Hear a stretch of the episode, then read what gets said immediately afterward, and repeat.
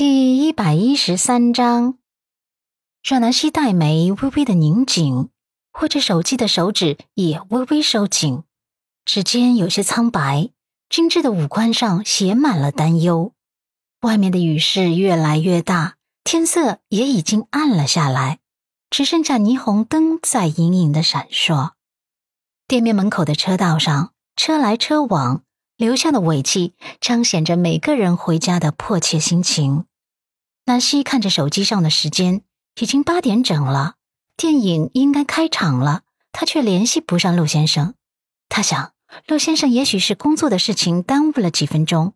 他又稳住性子，耐心的等着。八点半的时候，他又拨打了陆先生的电话，还是关机打不通。他又想，也许陆先生路上堵车了。他深呼吸，又稳住已经越发焦躁的心情，继续等待。他安慰自己，电影开场晚四十分钟进场也没关系，说不定是场特别的体验。九点钟的时候，他打了电话，还是关机。他又安慰自己，也许陆先生忙工作耽误了，然后在路上又堵车，再加上今天天气不好，下雨影响视线。所以车速自然会慢。他想，电影虽然看不成了，可以改成烛光晚餐，跟陆先生分享一下自己做的甜点也不错。时间一分一秒的过去了，南希开始觉得有些煎熬了。十点钟的时候，阮南希连续拨打了好多遍陆漠北的电话，一直都是关机状态。他又在微信上面给他拨打了视频通话，还是无人应答。他没办法想到了蓝子琪，之前跟蓝子琪沟通过店面装修的时候，两人互留了电话号码。这会儿他着急之下就拨打了他的电话，询问他陆漠北是不是还在公司加班。蓝子琪正在处理陆漠北离开之前丢下的烂摊子。啊，陆总没有加班，七点钟就离开公司了，我在加班呢。他的话还没说完，南希已经挂断了电话。不是他没礼貌，而是太过担心了，顾不上礼貌了。陆漠北七点钟就离开公司了，可现在已经十点钟了，一直联系不上，他怎么可能不担心？店里的员工都已经下班了，店门都已经关了，他一个人在店里越发的不淡定。想了想，又给陆宅拨通了电话，电话很快就接通了。接通电话的是丽姐，喂，啊，大少奶奶，你有事吗？阮南希担心的问。丽姐，陆先生回家了吗？呃，没有啊，大少爷没回来呀。正在楼下大厅看电视的鹿晗听到这话后，眼眸微微一沉，一抹阴郁闪过，站起来，先是支开丽姐，然后开口道。怎么了？联系不上我大哥了？隔着电话，阮南希都能感觉到他那傲慢的态度。他深吸口气，不想跟他多说，也清楚他口中没好话的。只是刚想挂电话的时候，鹿晗又开口道：“ 你找不到我大哥就对了。今天可是个特别的日子，你怎么可能联系得上他呢？” 可怜的床伴，我劝你还是认清你自己的位置吧。这次不等南希反应过来，他那边就干脆的挂断了电话。阮南希听着电话里面的嘟嘟声，眉头蹙得更紧了。鹿晗是什么意思？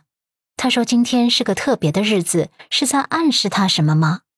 不知道为什么，他听见鹿晗这番话后。脑海中自然就想到了“如果”这两个字，鹿晗提到了几次“如果”，他之前就怀疑这个“如果”并不单纯的是个词汇，有可能是个人名，而这个“如果”会不会是陆先生的前女友之类的？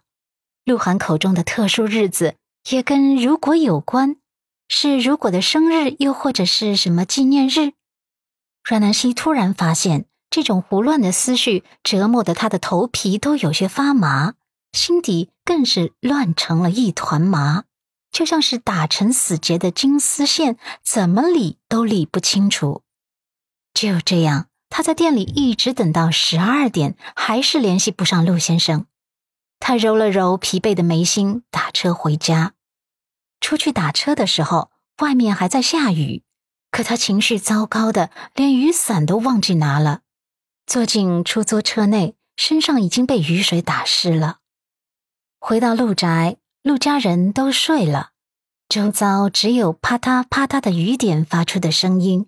趁着这个夜晚更加的孤寂，阮南希回到卧室，先是到浴室去洗了个澡，之后就躺在床上辗转反侧。他的情绪真的越来越乱，担心陆先生的同时，又忍不住想鹿晗今晚给他的暗示。总之，这些乱糟糟的思绪折磨得他根本无心睡眠。他总是时不时的看手机，等着陆先生会不会回电话过来。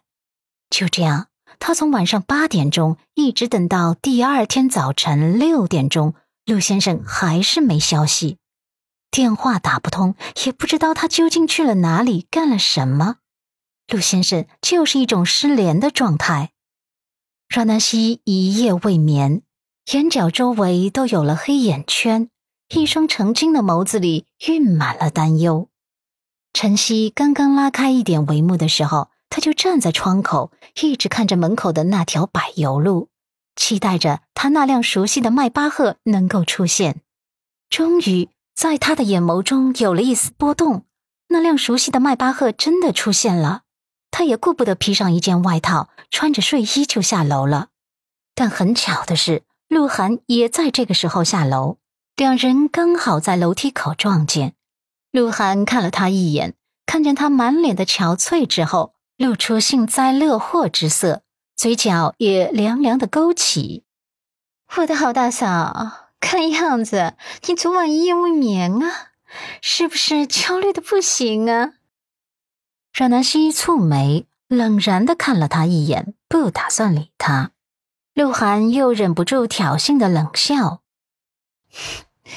傻女人啊，你是天下最傻的女人。”说完，就扭着小蛮腰一扭一扭的下楼了。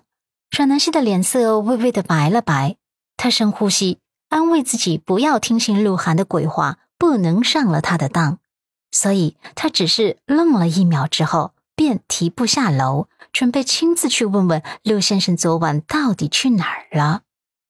楼下，陆漠北的迈巴赫刚刚停稳，他下车后，疲惫的揉了揉眉心骨。深不见底的眸子微微一抬，就看见了面前那抹穿着睡袍的小身影。一瞬间，昨晚的记忆像是被一只大手用力的拉扯了一下。